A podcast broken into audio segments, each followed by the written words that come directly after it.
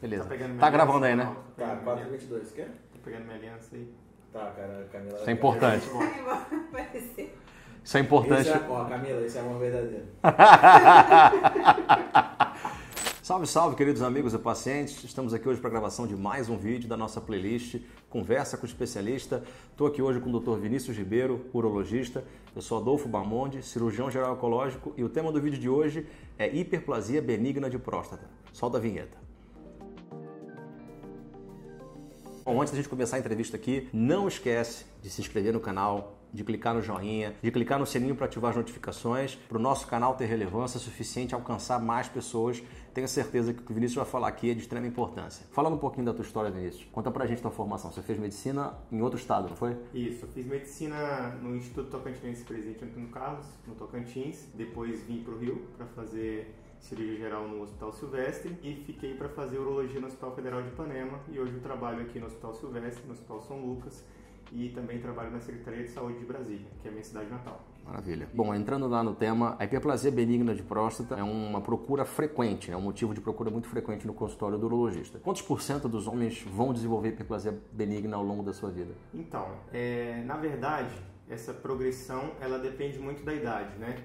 A gente hoje tem uma estimativa que os pacientes acima de 50 anos têm 50% de chance, os pacientes acima de 60 têm 60% de chance e assim sucessivamente. Só que essa proporção ela pode aumentar mais ainda de acordo com a história familiar desse paciente. Se ele tiver ali um pai, um irmão que tem algum problema de próstata, ele vai aumentar mais ainda a chance de ter um problema de hiperplasia prostática benigna. E falando especificamente da glândula próstata, né? O que, que é essa glândula? Qual a função dela? Qual a importância dela para o homem? Assim como você já falou, a próstata é uma glândula né, que é responsável ali pela produção daquele líquido que é responsável por nutrir o espermatozoide e formar o volume do ejaculado, né, daquele líquido que sai na ejaculação do homem. Então, durante toda a vida, o homem produz líquido ali pela próstata para poder é, nutrir o espermatozoide que está sendo formado e sendo ejaculado no momento da relação sexual. Então, ela que vai fornecer os nutrientes que vão alimentar aquele espermatozoide que vai fecundar um óvulo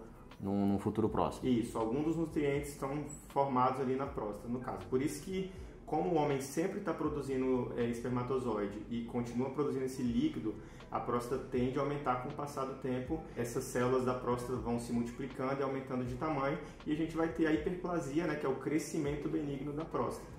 Então, uma coisa que é invariável, ela, ela tende a acontecer com o passar do tempo. Isso, em, algum, em alguma proporção ela vai aumentar, invariavelmente. E, mas nem todo mundo vai ter problemas com a hiperplasia, nem todo mundo vai desenvolver sintoma e, e, ter que procurar um médico por esse motivo. Isso é um fato até curioso, né? Porque é, a maioria dos pacientes é, tem um aumento da próstata, mas não são todos os pacientes que desenvolvem uma sintomatologia em relação a isso. Existem pacientes que têm uma próstata perto do normal, de 30 gramas, 30 e poucas gramas, e não sentem nada. E tem pacientes com a próstata até menor que 30 gramas e tem alguma sintomatologia. Por quê? Porque do mesmo jeito que a próstata pode crescer para fora, né, aumentando de volume, ela pode crescer um pouco para dentro e obstruir aí o canal da uretra, que é o canal que sai a urina.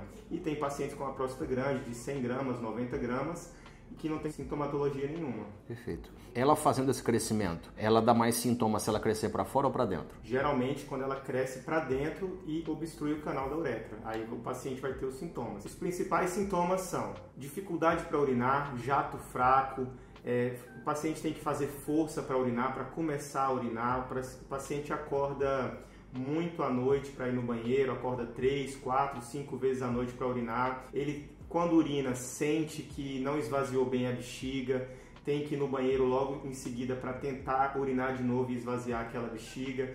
Ou então ele tem aquela urgência miccional, né? o paciente tem que sair correndo para o banheiro, senão ele não consegue segurar a urina.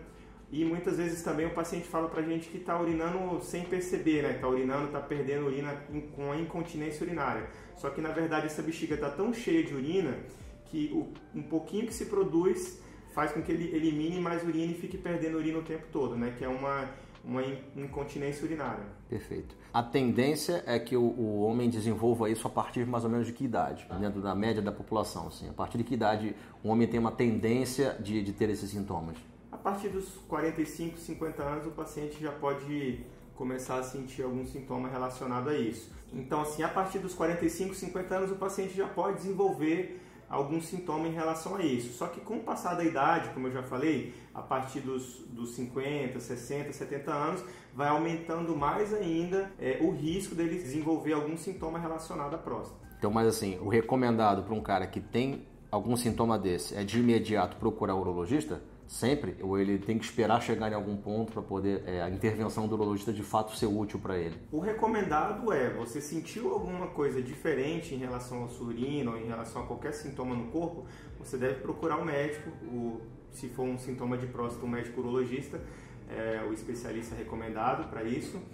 E aí você vai investigar, você vai ter alguns exames que a gente pode fazer, né? a gente pode fazer um ultrassom da próstata, das vias urinárias, ver o tamanho dessa próstata, ver quanto de urina que está ficando retido ali na sua bexiga. Você pode fazer um PSA também, dependendo da idade. E, e nisso tudo a gente vai começar uma investigação. Se o paciente tem algum sintoma inicial, a gente tende a começar um tratamento medicamentoso 80% aproximadamente dos pacientes vão se beneficiar apenas com tratamento clínico medicamentoso e o paciente já vai resolver o problema dele já no início. Né? Alguns pacientes aí não vão resolver o problema com o tratamento medicamentoso e vão estar é, sendo indicados aí para cirurgia e, e, tentar acabar com esses sintomas em relação ao aumento benigno da próstata. Quando você fala de tratamento, eu vou, daqui a pouco eu vou entrar no medicamentoso, mas eu fiquei na dúvida agora. Existe alguma profilaxia? Existe algo que eu possa fazer para evitar que minha próstata aumente com a idade ou não? A profilaxia, na verdade, está mais relacionada com o estilo de vida do paciente. Né? O paciente que é magro, que tem um estilo de vida saudável, pratica exercício físico, tem uma alimentação saudável, diminui um pouco o risco de desenvolver a hiperplasia prostática benigna com sintomas, mas a gente vê que com a progressão da idade, esse paciente em algum momento vai desenvolver algum sintoma. Porém, se você puder jogar esse sintoma lá para frente, fica melhor ainda para você, né? Perfeito. E a prática sexual, ela tem algum impacto nisso? Praticar mais vezes, com mais frequência, a relação sexual, porque vai estimular mais o ejaculado, vai estimular mais a função prostática. Isso tem alguma coisa a ver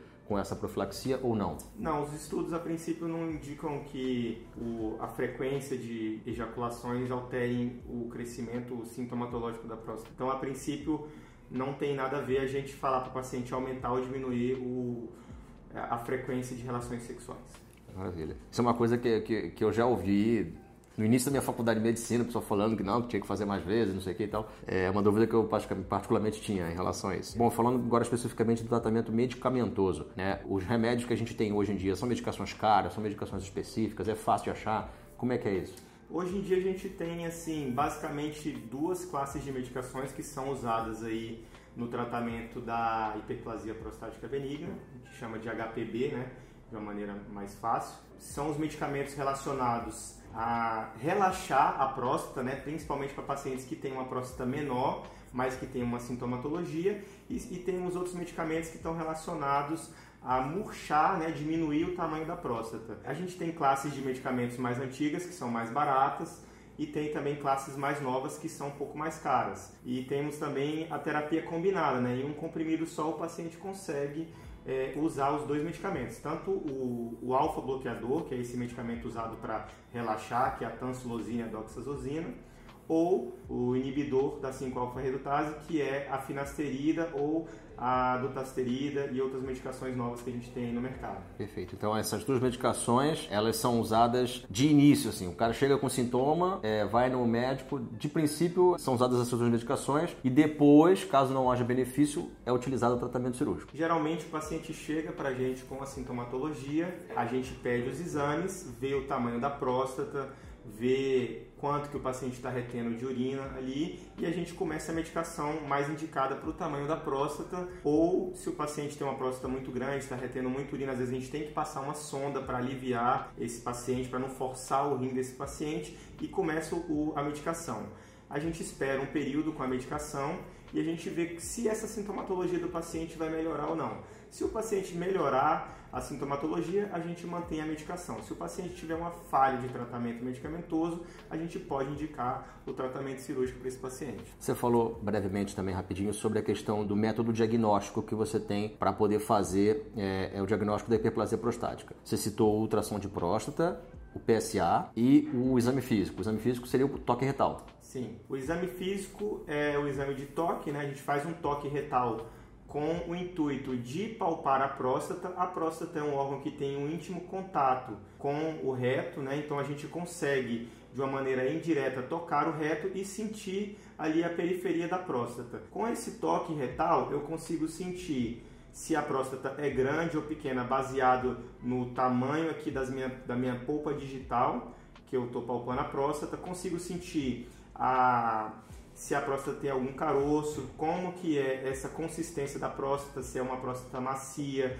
ou se é endurecida. Geralmente a próstata com HPB, ela é uma próstata grande, macia e sem nenhum caroço palpável, né? Então a gente consegue sim no toque retal fazer um diagnóstico é, do tamanho da próstata, então é, é, um artifício muito bom e barato que o urologista usa para fazer o diagnóstico de HPB. E a dosagem do PSA impacta em quê? A dosagem do PSA impacta no seguinte fato: o paciente que tem um PSA aumentado, ele tem o um maior risco, né? É um alerta para a gente para o paciente que tem câncer. Então, a gente sempre faz o PSA para descartar a doença mais grave, que no caso é o câncer, certo? Entendi. Então, o paciente às vezes tem uma próstata pequena, uma próstata ali em torno de 35, 30 gramas e um PSA muito alto, né? Maior que 4 ou um PSA muito alto com o dobro desse valor normal aí, 8, 10. Então isso gera um alerta, um alerta para o médico e para o paciente que esse paciente precisa de fazer outros exames, não só o ultrassom e não só o PSA. Então a gente pode fazer uma ressonância da próstata que a gente vê melhor aí investigar esse câncer e a gente pode também lançar, em último caso, a biópsia da próstata e aí a gente vai tirar um pedacinho ali da próstata por uma punção com uma agulha e mandar para o patologista ver se é benigno ou maligno aquele tecido. Se o tecido for maligno, a gente indica outro tratamento, né, um tratamento radical em relação ao câncer. Então existe uma correlação entre o tamanho da próstata e a tua dosagem de PSA? Sim, a gente existe tem, uma estimativa. A gente tem uma estimativa, a gente tem uma relação, né? uma densidade de PSA é, relacionado ao tamanho da próstata. Então, de acordo com o tamanho da próstata, a gente faz esse cálculo de densidade e a gente consegue aí ter uma ideia se esse aumento de PSA é só por causa do aumento benigno da próstata ou se isso pode me levar a um alerta de suspeita de câncer. Então, se for um aumento proporcional, a princípio está tudo certo. Se for desproporcional, se for uma coisa muito grande, você já, já liga o alerta em relação a câncer, você já faz uma pesquisa um pouco mais aprofundada para descartar essa possibilidade. Justamente. E o, o ultrassom é, da, da, da, próstata que você usa nesse caso, ele te ajudaria a descartar um tumor, por exemplo, ou ele é um método de imagem assim que não? O ultrassom, ele na verdade, ele pegaria um tumor numa fase muito avançada, né? Assim, com um ultrassonografista experiente, né, conseguiria ver alguma coisa mais avançada, mas não é o melhor exame. O ultrassom a gente usa primeiro para medir o tamanho da próstata e ver se está sobrando algum resíduo de urina muito alto, se tem alguma outra alteração no sistema urinário do paciente. E se isso me gerar uma suspeita, eu lanço mão da ressonância da próstata, que é o melhor exame de imagem que a gente tem para procurar um tumor. Então, o ultrassom ele faz um estudo da próstata e das vias urinárias, Isso. que vai te fornecer informações a mais ali sobre, aquela, sobre aquele quadro do paciente, mesmo que seja benigno. Isso. Beleza. Bom, agora caminhando para a parte do, do, do tratamento cirúrgico, né? Antes da gente continuar, se você gostou desse vídeo, não esquece de compartilhar com seus familiares, de se inscrever no canal, de clicar no joinha, tá?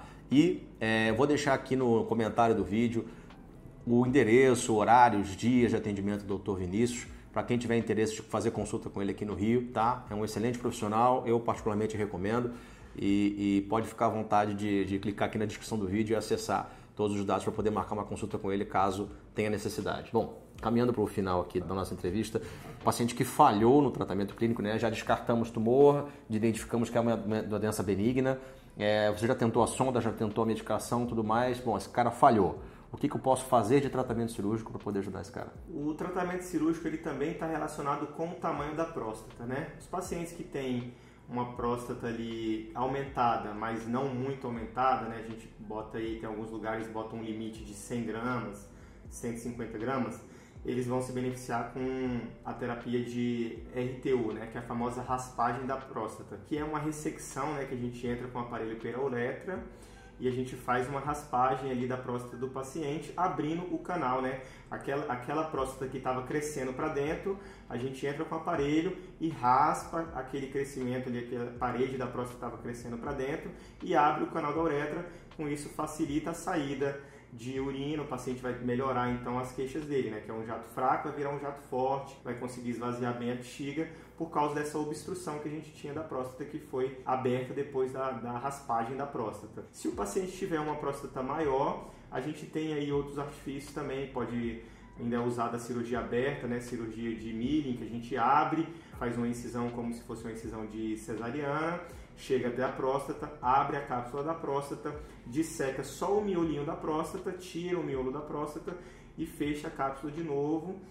Ou então a gente pode fazer isso também por meio robótico, né? Fazer uma, a gente chama de PTV, que é uma prostatectomia transvesical, a gente abre a bexiga, a mesma coisa, entra dentro da próstata, tira o miolinho da próstata e fecha a bexiga de novo. E hoje a gente também tem outros artifícios como o ROLEP, que também entra de uma forma transuretral com aparelho a laser e consegue enuclear todo esse adenoma ali, né, que é a glândula, o crescimento da glândula, tirando o miolinho da próstata também por via uretral. E lembrando que essa cirurgia, né, mais um tabu, essa cirurgia de para o tratamento da hiperplasia prostática benigna geralmente não altera a questão da potência sexual. Essa cirurgia não altera a questão da potência sexual, nenhuma das cirurgias. O que pode alterar é a questão da ejaculação. Depois que a gente faz essa cirurgia, o paciente pode ter uma alteração de ejaculação que a gente chama de ejaculação retrógrada, que é a, o orgasmo seco. O paciente tem uma relação sexual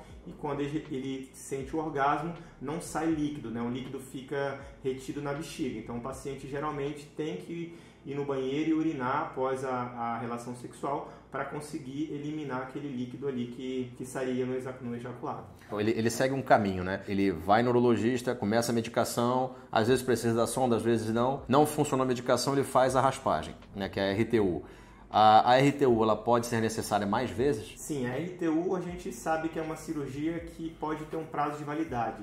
Geralmente, entre 5 a 8 anos, o paciente vai ter um crescimento de novo, aí, um novo aumento dessa próstata e o paciente vai ter que ser submetido a um novo procedimento de RTU. Se ele tiver sintomático, mesmo que essa próstata cresça e o paciente não sinta nada, a gente vai continuar sem fazer nada. Agora, caso o paciente tenha novos sintomas, a gente pode indicar uma nova RTU para esse paciente. Perfeito.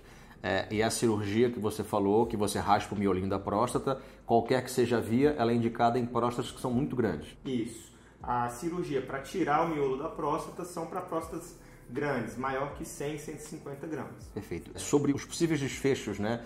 É, desagradáveis desse procedimento da RTU. Você falou da ejaculação retrógrada. Tem mais algum que é importante? Por exemplo, o paciente pode ficar incontinente? Sim. É, as cirurgias, mesmo que minimamente invasivas, né, que são as cirurgias de padrão ouro hoje, podem sim ter efeitos colaterais. Né? Os principais efeitos colaterais são estenose de uretra, né, que essa uretra pode ficar machucada na hora da cirurgia, e isso pode criar uma cicatrização que fecha a uretra, né, e o paciente começa a ter sintomas também é, semelhantes a, a, ao que ele sentia antes de fazer a cirurgia da próstata, que é o jato fraco, retenção urinária. Então a gente tem essa estenose de uretra, a gente tem a ejaculação retrógrada que eu já falei, e a gente pode sentir aí ardência para urinar, principalmente nos primeiros meses. Pode ter algum sangramento também nas primeiras semanas. O paciente pode ter no pós-operatório imediato uma retenção urinária aguda com necessidade de passagem de sonda. E aí a gente faz o uso do medicamento para ajudar essa próstata a desinchar e aí depois tirar a sonda. Então a cirurgia, é, infelizmente, pode ter alguns efeitos colaterais, mas que também tem tratamento. É bastante eficaz, né?